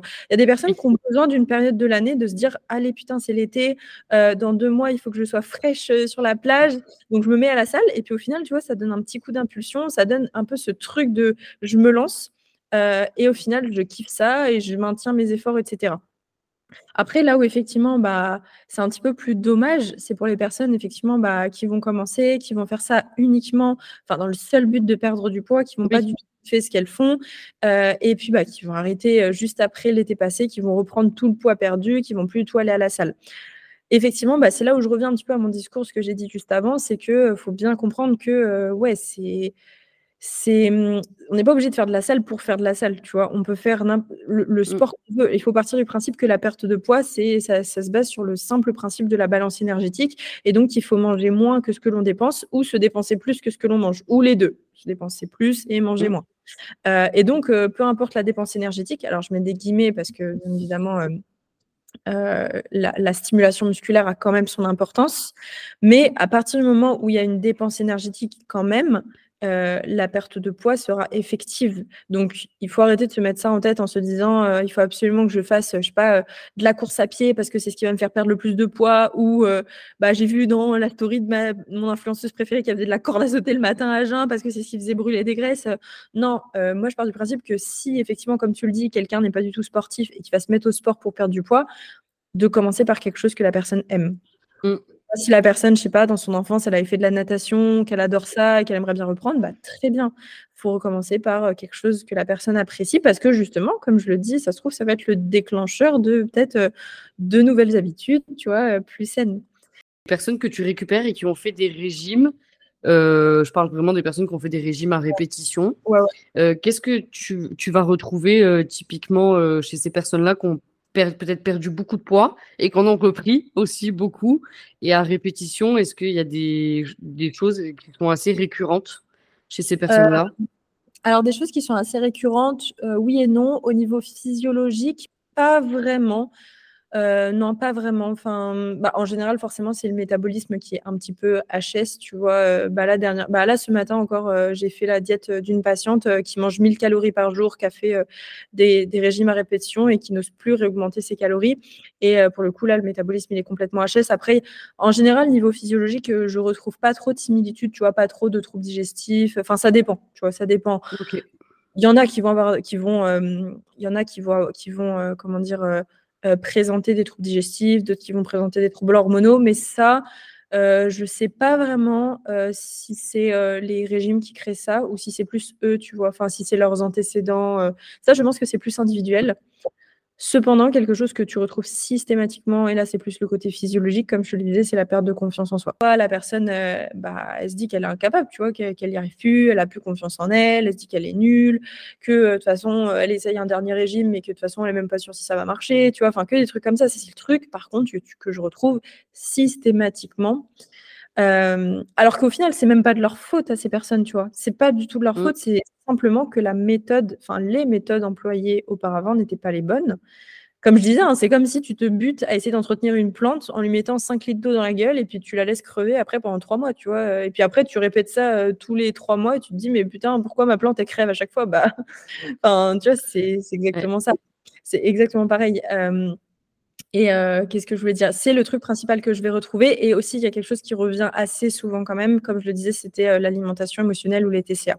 Parce que du coup, euh, ça aussi, hein, c'est un truc qu'il faut beaucoup démocratiser et sur lequel il faut que les, que les nanas arrêtent de se, de se culpabiliser. C'est que, bah oui, forcément, quand tu baisses ta diète, que tu te retrouves à manger trois cacahuètes par jour et sucer deux glaçons, c'est normal d'avoir des envies de grignotage. C'est pas quelque chose, c'est pas un manque de volonté, c'est pas d'être nul ou c'est pas que euh, ou c'est pas que je sais pas la personne elle a un problème pas bien sûr simplement que les apports sont trop faibles en fait euh, enfin demain je mets au défi n'importe qui de manger 1000 calories par jour et de n'avoir aucune envie de grignotage bah, la personne, mmh. enfin, c'est un alien, quoi. C'est pas possible. c'est juste le corps réclame son dû. Donc, il n'y a, pas de, a pas de manque de volonté ou quoi que ce soit. Non, non, c'est juste, c'est juste le corps bah, qui réclame en fait les calories qu'on ne lui donne pas. C'est aussi simple que ça. Et ça, c'est quelque chose ouais, que je retrouve énormément. C'est souvent un parcours de TCA. Donc, de personnes bah, qui ont fait des régimes. Et en général, bah, la cause de la reprise de poids, la principale cause, forcément, c'est le retour aux anciennes habitudes alimentaires. Mmh. Mais ça peut aussi être à cause de justement de craquage, de grignotage, voire de crise d'hyperphagie, de boulimie vomitive. Enfin, voilà. ça, c'est quelque chose que je retrouve hyper souvent. C'est d'ailleurs pour ça que j'ai voulu me spécialiser un petit peu là-dedans aussi, parce que bah, c'est quelque chose que tu retrouves beaucoup, beaucoup. Ouais, du coup, c'était ma prochaine question. Vu que tu as dit que c'était quelque chose que tu n'avais pas du tout vu pendant euh, tes études de diète, euh, là-dessus, du coup, tu as dû te former, toi, de ton côté. Euh, est-ce que tu as des formations que tu as faites et que tu as trouvé vraiment super et que tu recommandes peut-être à des diètes qui auraient envie de se former? Euh, alors j'ai pas non j'ai pas fait de formation. Il y a une formation sur les TCA que je suis en cours euh, de lecture. Euh, c'est celle de Labs. Labs le, le la société de compléments alimentaires avec laquelle je collabore actuellement, ils font des formations. Ils ont sorti une formation sur le métabolisme qui est très très bien, une formation sur, le complémentaire, sur les compléments alimentaires pardon, qui est incroyable, et ils ont une formation sur les TCA qui est pas mal du tout. Donc là, je suis en train de la lire. Mais non, après, sinon sur les TCA et l'alimentation émotionnelle tout particulièrement, ça pour le coup, j'ai acheté une tonne et une tonne, une tonne de livres. Euh, donc c'est vraiment uniquement à base de livres que j'ai que je me suis euh, renseignée en fait. Ok, ça marche. Et du coup, euh, si jamais euh, tu as le temps, tu pourras. Est-ce que tu pourras m'envoyer peut-être deux, trois références de livres euh, que tu as bien aimés Que je puisse les mettre en description? comme ça, si jamais, pas de souci. si jamais il y en a qui sont intéressés, ça peut être cool. pour arriver un petit peu vers la fin du podcast, est-ce que tu pourrais nous partager peut-être genre trois fausses croyances ou des idées que tu retrouves beaucoup auprès de tes patientes sur la perte de poids? Parce qu'il doit y avoir sûrement des, comme ah. nous dans le sport, il y a des idées reçues. Mmh, alors, euh, bah déjà, les, premières fausses croyances que tu vas retrouver, c'est qu'il y a des aliments qui font grossir. Ça, c'est quelque chose que je retrouve systématiquement. Et euh, par exemple, euh, que les féculents font grossir, que les lipides, faut pas trop en manger parce que ça fait grossir, que euh, tu peux pas manger un burger dans ta diète parce que ça va te faire grossir. Tu as plein de fausses croyances comme ça. Et du coup, moi, je sais que je suis beaucoup dans l'explication et la compréhension. Déjà parce que je suis comme ça. moi, je sais que je ne peux pas comprendre et faire quelque chose si j'ai pas compris. Tu vois ce que je veux dire? Enfin. Donc, je suis beaucoup dans l'explication avec mes patientes. Je vais leur expliquer au lieu de tu vois, leur dire mais non, les glucides, ça fait pas grossir. Bah, je vais leur expliquer pourquoi les glucides ne font pas grossir. Je leur, en fait, je vais juste leur expliquer, leur exposer les faits. Même euh, des fois, je peux, ça, peut m'arriver de sortir des études, de faire des graphiques, tu vois, de vraiment de, de pousser mon explication. Et en fait, quand tu expliques, bah, tout de suite, la personne, elle se dit ah bah ouais, c'est vrai, tu as raison. Et du coup, en fait, une fois qu'elles ont compris, en fait, bah, ça crée des déclics, tu vois, dans la tête.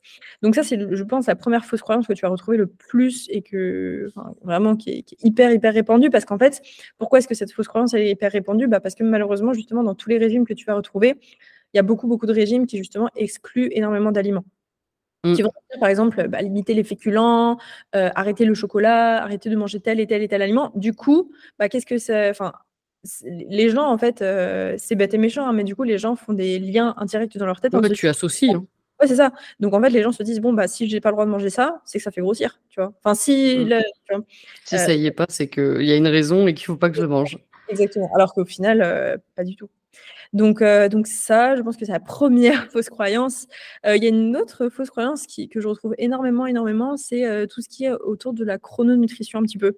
C'est le fait que bah, si tu fais le jeûne intermittent, tu vas perdre du poids. si tu manges moins de glucides le soir, tu vas perdre du poids. si tu vois vraiment des trucs avec, tu vois, manger des aliments à un moment ou pas à un autre. Ça, c'est pareil, c'est vraiment quelque chose que je retrouve énormément, énormément. Et ça, pareil, bah, du coup, j'explique beaucoup à mes patientes, je leur explique bah, pourquoi est-ce que. Alors, c'est pas que c'est, pas vrai, hein, euh, mais par exemple, avec le jeûne intermittent, je leur explique que le jeûne intermittent, c'est pas que ça ne marche pas, c'est pas que ça marche, c'est juste que, bah, en fait, imagine, tu manges 1800 calories dans la journée et que tu supprimes ton petit-déj. Bah, évidemment que tu es en déficit calorique, mais que tu es en déficit calorique en supprimant ton petit-déj ou en gardant ton petit-déj, mais en réduisant les apports un peu partout dans la journée, bah, ça revient au même, tu vois ce que je veux dire? Donc, euh, donc ça, c'est aussi une fausse croyance que je retrouve beaucoup, beaucoup, beaucoup. C'est un petit peu ce truc, ce phénomène de euh, genre en mode supprimer des repas, euh, supprimer, tu vois, des, des, des groupes d'aliments à des moments précis de la journée. Tu sais pas trop pourquoi, tu sais pas d'où ça vient, mais, mais ça existe. Ça et quelle fausse croyance est-ce que je vais pouvoir te donner? Parce que j'en ai beaucoup, mais par ordre de priorité. Après, il y a peut-être, ouais, avec les protéines, je dirais. Il y a vraiment ce truc avec les protéines parce que j'ai quand même pas mal de petites nénettes assez jeunes qui sont dans le milieu du fitness que j'ai en suivi, qui ont beaucoup cette croyance de oui, mais si je mange pas assez de protéines, je vais perdre mon muscle. Ok. Alors que bah, finalement, alors Évidemment qu'il faut manger suffisamment de protéines pour maintenir sa masse musculaire, ça c'est indéniable. Mais euh, moi, je me suis déjà retrouvée avec des nanas qui mangeaient 3 grammes de protéines par kilo de poids de corps par jour. Alors peut-être que pour certains qui écoutent ce podcast, ça ne vous parle pas, mais en général, on considère qu'un apport euh, cohérent en protéines, euh, c'est entre 1 gramme minimum, 1 gramme 2, allez, à 1 gramme 6, 1 gramme 8 donc, par exemple, pour quelqu'un tu qui pèse 60 kg, je dirais 80 à 100 grammes de protéines par jour. Et attention, quand je dis 100 grammes de protéines par jour, ce n'est pas 100 grammes de viande par jour. Hein. Dans, 100 bien sûr. dans 100 grammes de viande, tu as 20 grammes de protéines. Donc, donc voilà, et il y a beaucoup cette idée qui est très, très, très, très, très répandue. ça, c'est aussi un mythe que j'essaye de casser parce que bah, malheureusement, enfin, le truc, c'est que manger trop de protéines aussi, c'est pas forcément bon. Ouais. Pareil, pas comme la croyance le veut, euh, pas pour les reins, pas du tout. Euh, ça ne fait absolument rien, sauf s'il y a des, antécédents d'insuffisance rénale. Manger trop de protéines, ça va ne pas forcément avoir d'impact sur les reins. C'est plus, par contre, effectivement, ça peut euh, provoquer des dysbioses, des dérégulations du microbiote. ça peut, enfin, puis même tout simplement, sur plus de protéines, finir dans les urines, quoi. Ça n'a mmh. aucun intérêt. Donc, c'est consommer des calories dans le vide. Donc voilà, je dirais que c'est principalement les trois croyances que je vais le, avoir le plus, je pense. Ok, ouais, nous les deux premières dans le milieu du sport, on les retrouve beaucoup. Je t'avoue que la troisième, nous vraiment, le, le, gros mythe, c'est vraiment j'arrête de manger des féculents le soir parce que le soir ça fait grossir quoi. Ouais. Nous c'est vraiment le truc qu'on retrouve. celui des protéines, le troisième un peu moins. Ouais. Enfin moi je l'entends moins, mais c'est vrai que les deux premiers. Voilà, moi je l'entends tellement souvent. Hein. Ouais. Il y en a qui ont la vie du rein. Ouais, après, euh, bah, en fait, je pense que c'est, à force de donner des conseils, tu vois, à droite à gauche, genre, par exemple, euh, manger beaucoup de protéines, euh, pour maintenir vos muscles. Bah, du coup, je pense que les gens amplifient beaucoup. Du coup, ils se disent: «Ah bah, du coup, je vais manger, trois fois ce que je dois, manger en protéines pour, maintenir absolument ma masse musculaire». Alors que, bah, c'est complètement bête, tu vois? Du coup, ça m'amène, sur la question un petit peu des compléments alimentaires. Est-ce que toi, du coup, quand dans tes accompagnements, c'est des choses que tu sur lesquelles tu guides aussi, euh, par rapport aux compléments. Et euh, et ma question du coup juste avant ça, parce que j'y pense, euh, au niveau de la protéine en poudre, parce que du coup, il y a des gens qui en consomment, post-séance. est-ce que tu peux expliquer un petit peu juste rapidement, parce qu'il y a un gros mythe comme quoi c'est dangereux pour les reins? Ça me mmh faisait ça m'a fait penser à ça. Et du coup, est-ce que tu peux expliquer un petit peu, genre en mode rapide euh. Alors, la protéine en poudre, ça n'a rien de plus dangereux que un steak. Enfin, la protéine en poudre, qu'est-ce que c'est à la base? C'est du lait qui a été réduit et auquel on a retiré les lipides et les glucides. Et en fait, finalement, on a gardé que les protéines du lait. Donc, on a gardé vraiment pour le coup que les protéines. Donc, c'est un petit peu. Enfin, je sais que moi, quand je faisais des enrichissements de repas à l'hôpital, bah, au lieu de conseiller de la whey, je conseillais de la poudre de lait. C'est la marque Régilet, tu mmh. trouves ça au rayon pâtisserie. Bah, c'est exactement la même chose que la whey, sauf que la whey, bah, voilà, ça a été industrialisé par l'industrie des compléments alimentaires et voilà, on a mis une étiquette marketing dessus, mais c'est exactement, exactement la même chose. Donc ça, ça n'est en rien plus dangereux qu'un steak ou que justement du lait en poudre ou qu'une surconsommation de lait. Enfin, c'est absolument pas dangereux. Euh, ça peut être pratique pour certains sportifs qui n'arrivent pas à atteindre leurs apports en protéines, justement. Parce que comme je le disais, euh, pour certains objectifs, que ce soit perte de poids, prise de masse musculaire, bah, on peut vouloir atteindre des objectifs comme 2 grammes de prot par poids de corps, voire 2,5 grammes de prot par poids de corps. Et bah, chez certaines personnes, peut-être, qui ont euh, un poids de corps assez lourd, justement, il y a des personnes qui vont avoir des difficultés à atteindre ce côté en protéines. Et donc, c'est vrai que parfois, ça peut être un bon complément alimentaire, franchement, pour, euh, tu vois, pour faciliter sa prise de protéines. Euh, pareil, même sans forcément parler de gros poids de corps. Euh, moi, je sais que pendant un moment, j'en prenais parce que c'était plus pratique, en fait, tout simplement. Tu vois, c'est beaucoup plus simple et plus rapide de prendre un petit shaker de protéines avec une scoop de 20 grammes, bah, plutôt que de te manger trois œufs en post-séance, tu vois. Enfin, Donc, donc voilà, c'est un côté pratique, c'est un côté aussi financier, enfin c'est moins cher que la mmh. viande, très bonne assimilation également. Après, bien évidemment, moi je, je conseillerais, je mettrais toujours en avant l'alimentation brute, ça c'est indéniable parce que bah, mmh. au-delà des protéines, tu retrouves évidemment d'autres nutriments intéressants. Mais, mais il ne faut pas non plus jeter la pierre sur les protéines en poudre. Hein. C'est un complément alimentaire au même titre que les autres et il n'y a rien de mauvais là-dedans. Ok, et donc du coup, toi, tu, enfin, ça peut t'arriver de conseiller hors whey et tu, conseilles aussi tout ce qui est complément alimentaire type oméga 3, magnésium. C'est des choses que tu inclus dans tes suivis diététiques par contre, complètement. Euh, alors, je travaille beaucoup sur le côté micronutrition déjà avec l'alimentation de base. Euh, c'est-à-dire que je, dans les diètes, je, je n'impose jamais, jamais d'aliments stricts. Euh, tu vois, je ne vais jamais dire à une patiente, bon, bah, tu manges ça et c'est ça et rien d'autre. Je vais toujours mettre plein d'alternatives, tu vois, pour que la personne elle puisse justement varier ses apports, parce que c'est aussi ça une alimentation équilibrée, le fameux alimentation healthy, c'est pas de manger tous les jours la même chose, tu vois, parce que justement ça c'est, il y a rien de plus pas healthy, au contraire. parce que si euh, la nature nous offre autant d'aliments différents, c'est justement parce que chaque aliment a à nous apporter des nutriments différents et des micronutriments différents. Euh, et donc, c'est justement pour que nous, en tant qu'êtres humains, tu vois, on varie. Un coup, on va manger des brocolis, un coup, on va manger des carottes, parce que justement, dans les carottes, il y a des nutriments qu'on ne va pas retrouver dans les brocolis. Enfin, tu vois, l'idée, c'est vraiment de varier un maximum déjà nos aliments. Après, par contre, euh, même en plus de ça, c'est vrai que je recommande quasiment systématiquement des compléments alimentaires parce que, bah, parce qu'il y a énormément, énormément d'études qui prouvent qu'aujourd'hui, euh, la majorité de la population est carencée en plein de micronutriments euh, de par, euh, bah, de, par, la, de par nos aliments déjà qui, qui, ont, qui sont de moins en moins riches en micronutriments à cause de, des, des, des, ah, des produits, des pesticides, pardon, des pesticides, de l'agriculture intensive, etc. Enfin voilà, on retrouve de, enfin, en tout cas, nos fruits et légumes sont de moins en moins qualitatifs, même si on essaye de prendre du bio, même si, voilà, même si euh, on essaye de prendre du circuit court, etc. Euh, il y a beaucoup d'études hein, qui le prouvent. Il y a beaucoup d'études qui le prouvent. Et même quand je quand j'ai des patients qui m'envoient des prises de sang, mais quasiment, euh, je sais pas, 8 patientes sur 10 sont carencées. Ok, c'est énorme. Donc, tu vois, ça confirme vraiment, euh, ça confirme euh, les études, les dires. Donc, euh, systématiquement, ouais, je mets des compléments alimentaires. Après, je mets pas non plus une liste longue comme le bras. Je mets que des compléments alimentaires, tu vois, les indispensables. Donc, pour moi, les indispensables, c'est oméga 3, magnésium et vitamine D. C'est trois, c'est les trois nutriments bah, pour lesquels nous sommes le plus carencés. Hein. Et puis, euh, et puis voilà, et puis après, bien évidemment, je, ça peut m'arriver, euh, enfin, ça m'arrive toujours même, d'adapter, tu vois, si la personne, euh, je ne sais pas si elle est carencée en autre chose, si elle est végétarienne, si ceci, si cela, je vais ajuster, je vais mettre plus ou moins de compléments, oui. Ok, ça marche. du coup, pour, pour la fin de ce podcast, est-ce que pour les personnes qui souhaitent perdre du poids ou qui ont des objectifs physiques de façon générale et par rapport à la diète, est-ce que tu aurais des peut-être trois conseils à donner pour atteindre des objectifs qui soient, qui soient réalisables et tenables sur le long terme? Alors moi, trois conseils, je ne sais pas, mais je pense que j'en ai un surtout, c'est le plus gros, parce que c'est un peu quelque chose contre lequel je me bats aujourd'hui. Euh, c'est de, faire des efforts euh, à la hauteur de, des objectifs que vous voulez.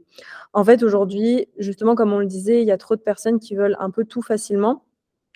Euh, et du coup, moi, je me retrouve très souvent confrontée, et c'est ça qui me frustre énormément d'ailleurs dans mon travail, à des personnes qui pensent que la diète va être magique qui pensent que euh, parce qu'on leur donne un plan alimentaire, ça va être magique, elles vont se transformer. Ou je pense que c'est peut-être pareil un peu pour toi, tu vas donner un programme sportif et parce que la personne a un programme sportif entre les mains, elle pense que ça y est, elle va se transformer, elle va avoir les fesses de Kim Kardashian, tu vois. Alors que bah, derrière, en fait, euh, il y a énormément de paramètres qui entrent en jeu et ça, c'est quelque chose que je dis très très souvent à mes patientes, c'est que moi, je fais 30% du travail, à peu près, même, euh, même peut-être moins. Enfin, franchement, ouais, je fais 20 à 30% du travail, mais c'est la personne derrière qui fait 70 à 30% du travail, tu vois. Parce que au final, je peux donner la même diète je peux donner les mêmes conseils à deux personnes qui sont quasiment pareilles, qui ont le même profil, et les deux personnes ne vont pas du tout avoir les mêmes résultats. Euh, parce que ça dépend du niveau d'investissement de la personne, ça dépend, de, ça dépend du, temps que la personne va accorder à ses objectifs. Et en fait, le truc sur lequel j'aimerais insister, c'est que c'est complètement OK de vouloir se laisser du temps. C'est complètement OK de ne pas avoir envie de faire 10 000 pas par jour. C'est complètement OK de ne pas pouvoir ou pas avoir envie de s'entraîner 5 à 6 fois dans la semaine, parce qu'on va se le dire, c'est énorme hein, quand même. Euh, c'est complètement OK aussi de ne pas avoir envie tout simplement de ne faire qu'un repas plaisir dans la semaine. Moi, je sais que personnellement, j'en fais deux, voire trois, voire quatre souvent. Euh, mais du coup, il faut que ça, se soit en accord, tu vois, avec les mmh. objectifs. Parce que du coup, encore une fois, je reviens à ce que je disais, le truc contre lequel je me bats euh, de fou, c'est des patientes qui veulent tout tout de suite, mais en faisant, mmh. tu vois, euh, moindre effort. Et, et, euh, et, oui, il faut adhérer, tu vois, à ce que tu fais. Bien sûr, il faut kiffer ce que tu fais. Il faut pas sentir qu'il y a une pression de fou. Mais du coup, il faut être cohérent, tu vois, avec les objectifs. Ouais, c'est sûr. Parce que, ouais, parce que à chaque fois, les bilans, je vois des patients qui me disent Oh, je suis trop déçue, j'ai perdu que 400 grammes. Je suis là, je dis Mais, mais 400 grammes, mais imagine déjà, tu fais 400 grammes fois un mois, fois 4 semaines. Tu vois, ça fait, ça fait combien? Ça fait 1,6 kg. Tu fais ça fois 3 mois. Enfin, c'est énorme. Ouais, c'est énorme. Euh, donc, euh, donc, non, réussir à prendre du recul, tu vois, sur euh, ce que tu es capable de faire à l'instant T et ce que tu as envie de faire, hein, surtout. Et ne pas te mettre la pression, ne pas se comparer aux mmh. autres et juste prendre son temps. Voilà. Ok, je valide. je suis assez d'accord aussi avec ça.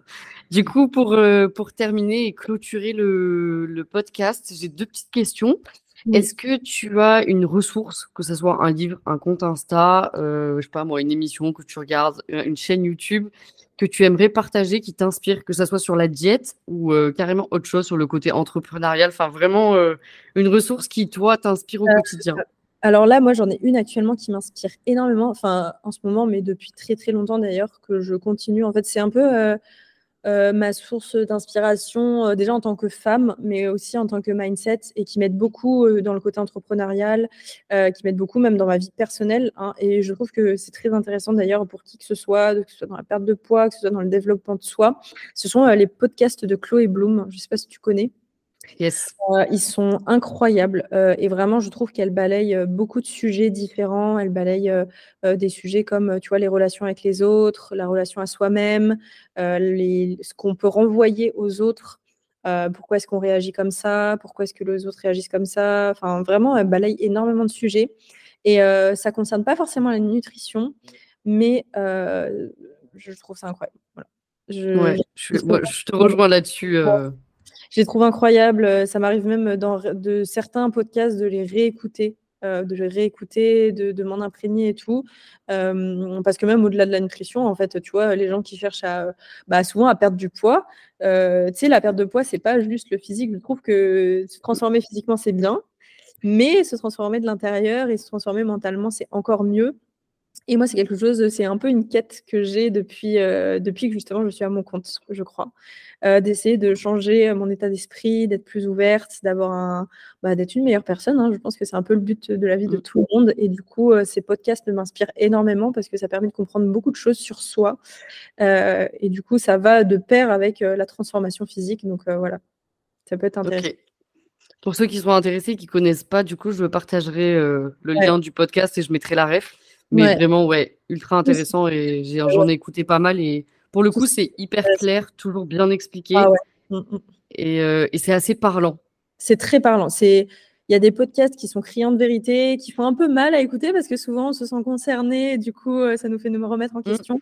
Mais je trouve ça très intéressant et c'est surtout qu'en fait il y a beaucoup de personnes qui, qui pourront se rendre compte que, bah, que souvent il y a des problèmes avec l'alimentation qui sont liés avec des, soit des, bah, des problèmes euh, liés directement à soi. Euh, typiquement, par exemple, l'alimentation émotionnelle. Hein. L'alimentation émotionnelle, c'est pas l'alimentation le problème. Souvent, c'est euh, le rejet des émotions. C'est ça peut être un problème plus profond, ça peut être des traumatismes, etc.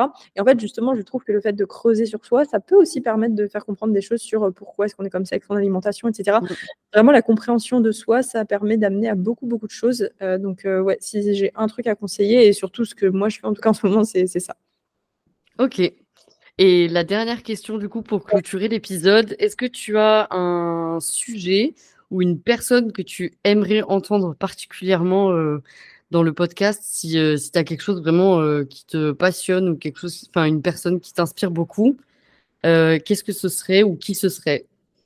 Alors, je ne sais pas si tu peux réussir à la voir, mais une personne qui m'inspire beaucoup en ce moment, c'est Gaël Garcia Diaz. Ok. mais, euh, mais non, euh, sinon, des sujets. Euh, bah, franchement, je pense que les sujets qui m'intéressent le plus en ce moment, ouais, comme je te disais, c'est les sujets sur le développement de soi, la connaissance de soi. je trouve que ce sont des sujets hyper intéressants et en fait, qui, une fois qu'on se connaît, ça nous permet de, de, en fait, ça permet de, répondre à tellement de questions sur plein de sujets, quoi. Et je trouve que ça touche quand même pas mal à l'alimentation. Ah bah, c'est très lié à la, ouais, à la façon, à l'alimentation et, et, aussi à la pratique, euh, à, la pratique sportive et à notre fonctionnement en général.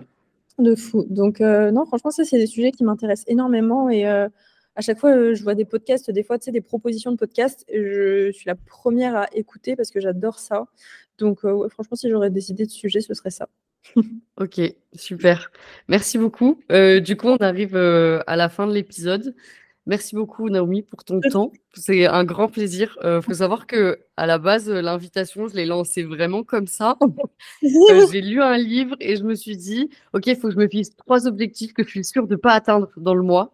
Et je me suis en fait, je rêve de l'avoir dans mon podcast et je me suis dit vas-y, j'envoie, on verra bien et du coup tu m'as répondu donc du coup trop cool. Avec grand plaisir. Donc euh, vraiment ravi. Euh, merci à toutes les personnes qui sont arrivées jusqu'au bout de l'épisode, si vous l'avez écouté jusqu'au bout. N'hésitez pas non plus euh, à laisser une note du coup sur la plateforme d'écoute, que ça soit Spotify ou Apple Podcasts, à aller regarder un petit peu ce que fait Naomi et ce que propose Naomi. Encore plus de demandes de Jeff. si vous avez des questions, n'hésitez pas non plus à les envoyer. Ce sera un plaisir de pouvoir échanger avec vous. Et, euh, et puis une très bonne journée à tout le monde. Merci Naomi. Et bonne journée à vous aussi.